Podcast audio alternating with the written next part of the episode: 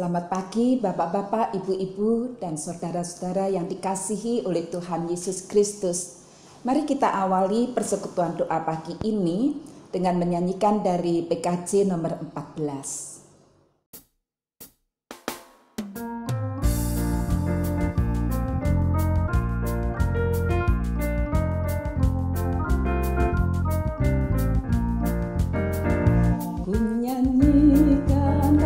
Mari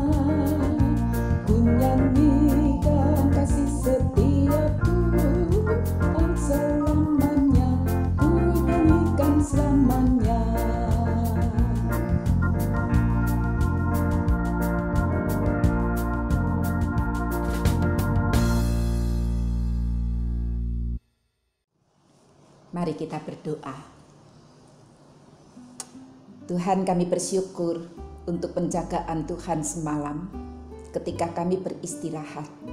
Tuhan sudah bangunkan kami dengan tubuh yang segar, dengan kekuatan yang baru, agar kami dimampukan untuk terus berkarya sepanjang hari ini. Tuhan, kami butuh firman Tuhan untuk menjadi tuntunan dalam kehidupan kami sepanjang hari ini.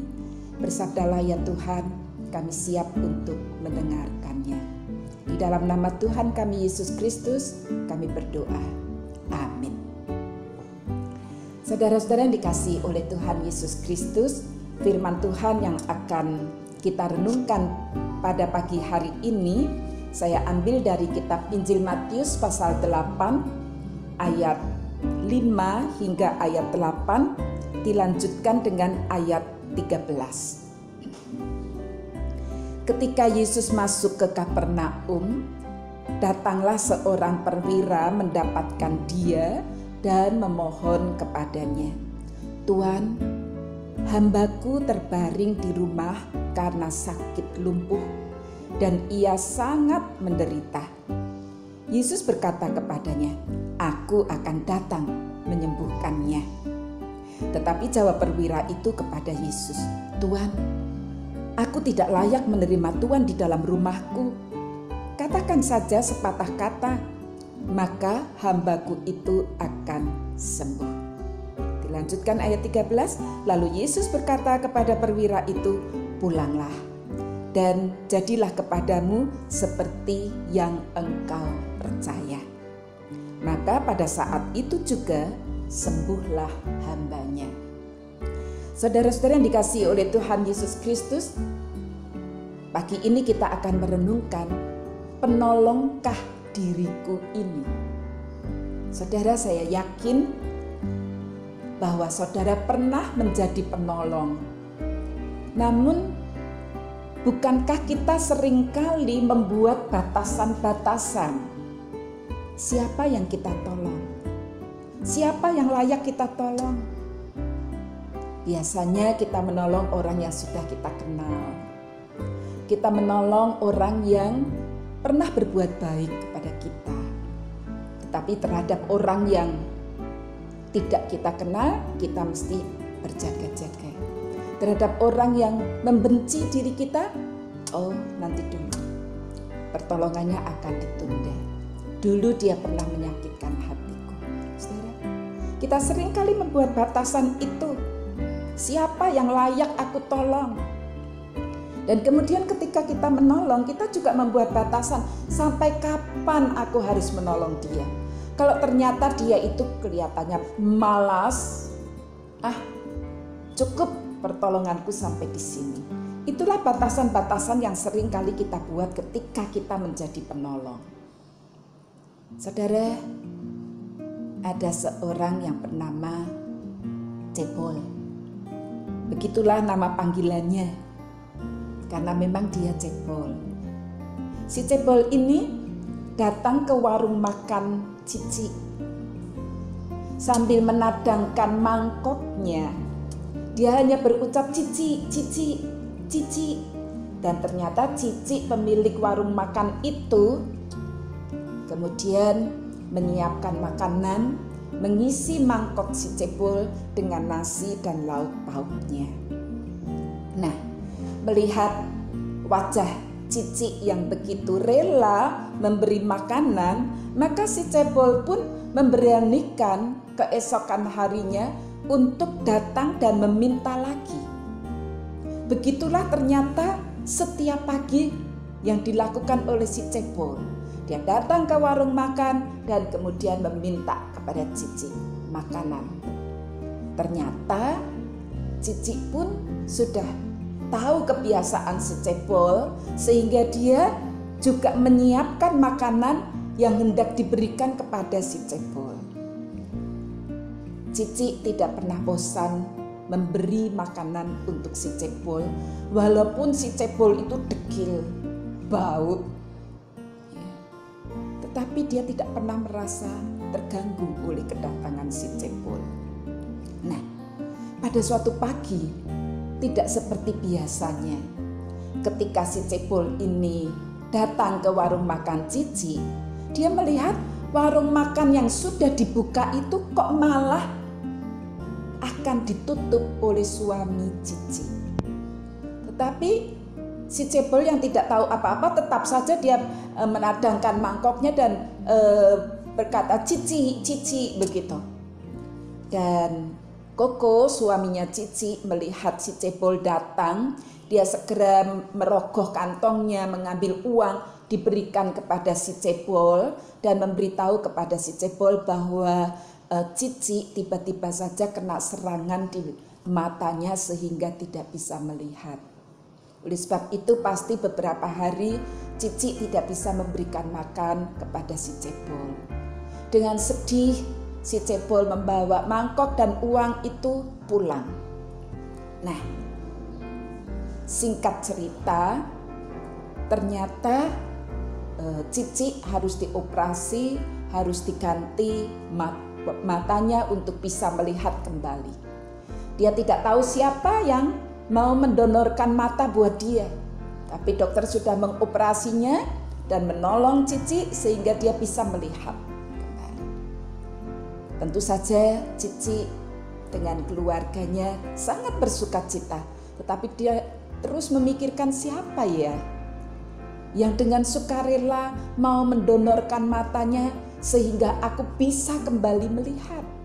Nah, ketika pulang dari rumah sakit, ya, dia tiba-tiba melihat di pinggir jalan si cebol itu sedang duduk di pinggir jalan sambil menadangkan mangkoknya tetapi matanya diperban.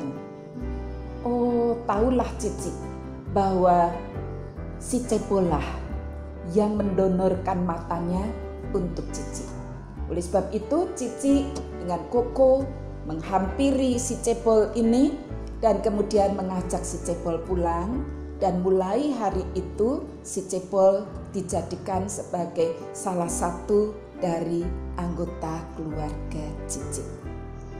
Begitulah sebuah kisah inspiratif yang ada di YouTube.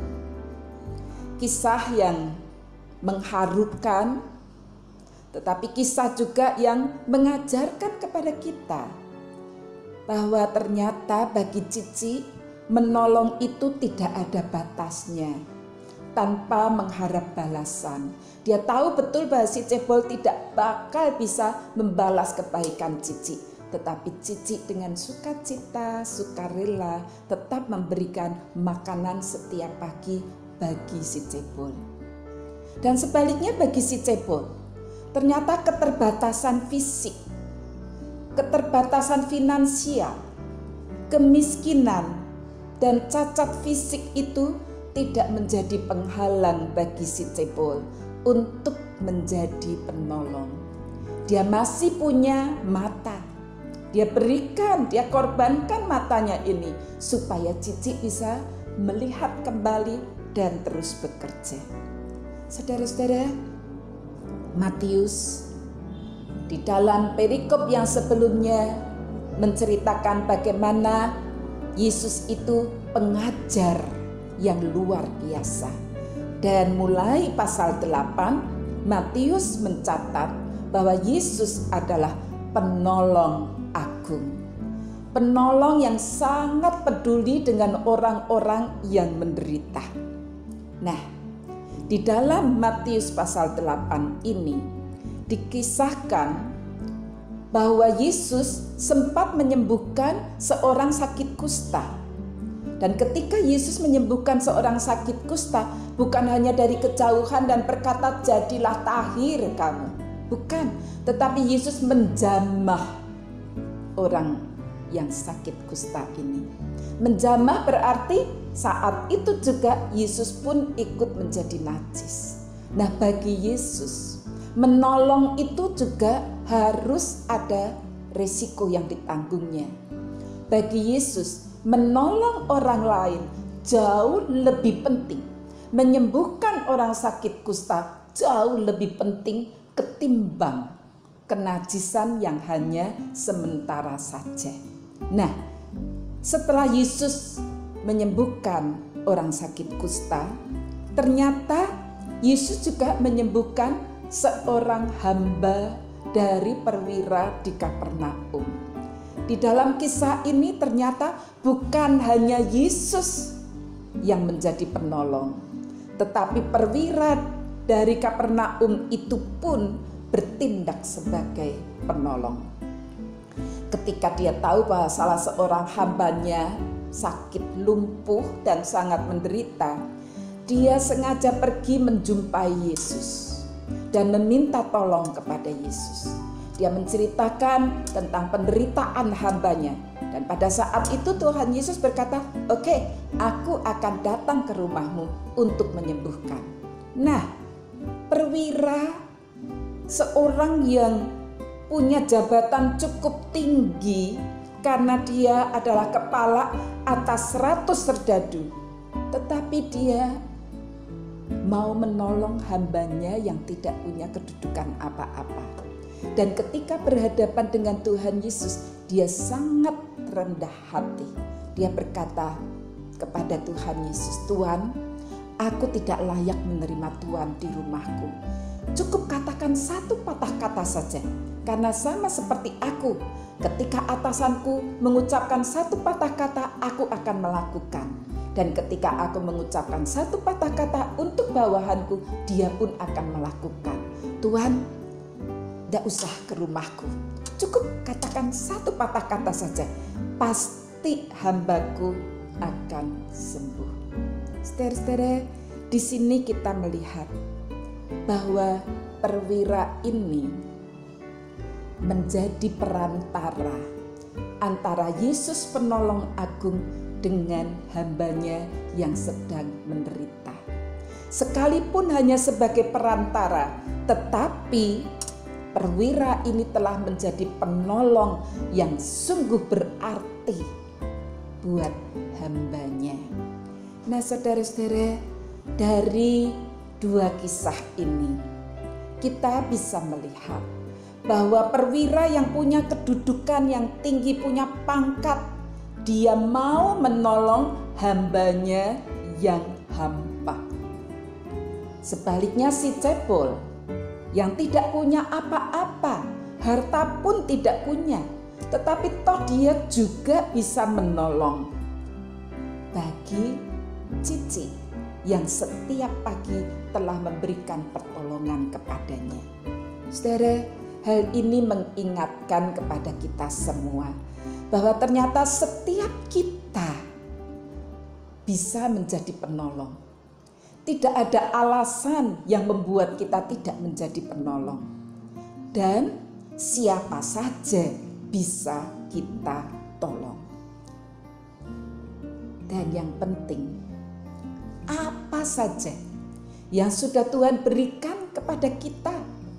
Seperti yang di dalam renungan kita, baik melalui lidah kita, melalui telinga kita, melalui mata kita, kita bisa menjadi penolong buat orang lain. Nah, apa saja yang sudah Tuhan berikan kepada kita di dalam kehidupan kita, itulah menjadi alat, menjadi sarana buat kita untuk menolong orang lain. Nah, maukah saudara menjadi penolong? Siapkah menjadi penolong tanpa membuat batasan? Semoga diri kita tidak hanya maunya ditolong, tetapi selalu siap untuk menjadi penolong. Tuhan memakai setiap kita. Amin. Mari kita berdoa. Tuhan, terima kasih karena siapa pun diri kami. Tuhan sudah perlengkapi dengan sarana-sarana yang memampukan kami untuk bisa menjadi penolong untuk orang lain. Tuhan, kami sering kali tidak mau, tidak mau. Padahal Tuhan memberikan kemampuan kepada kami untuk menolong.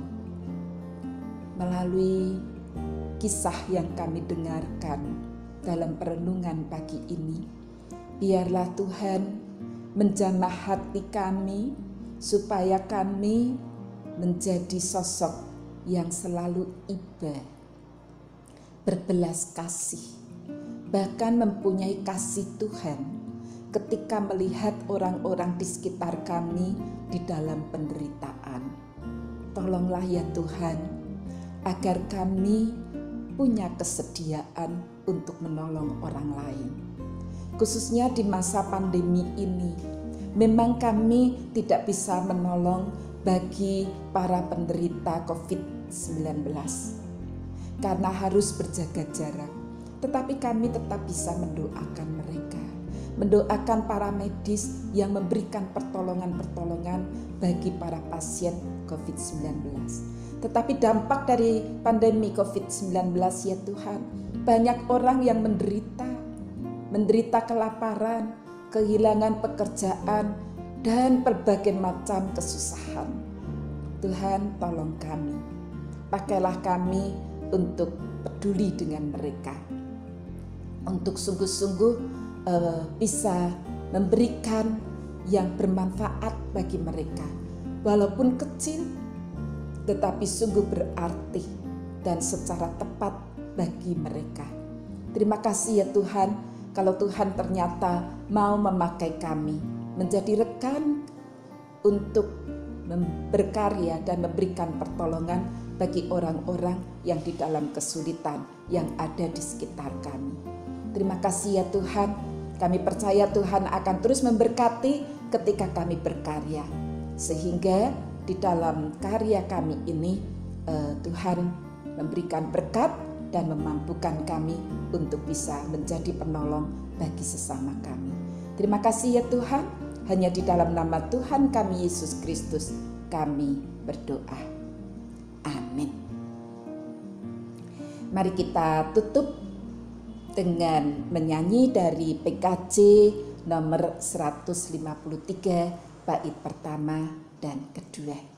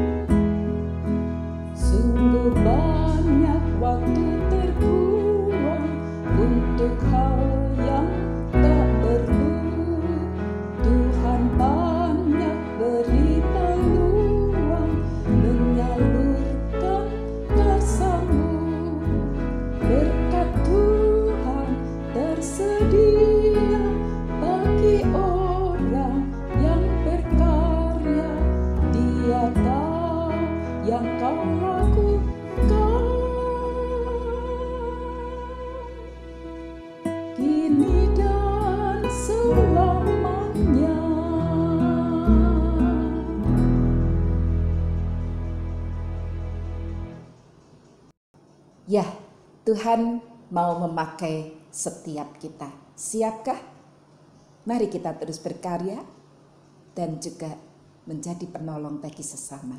Tuhan memberkati.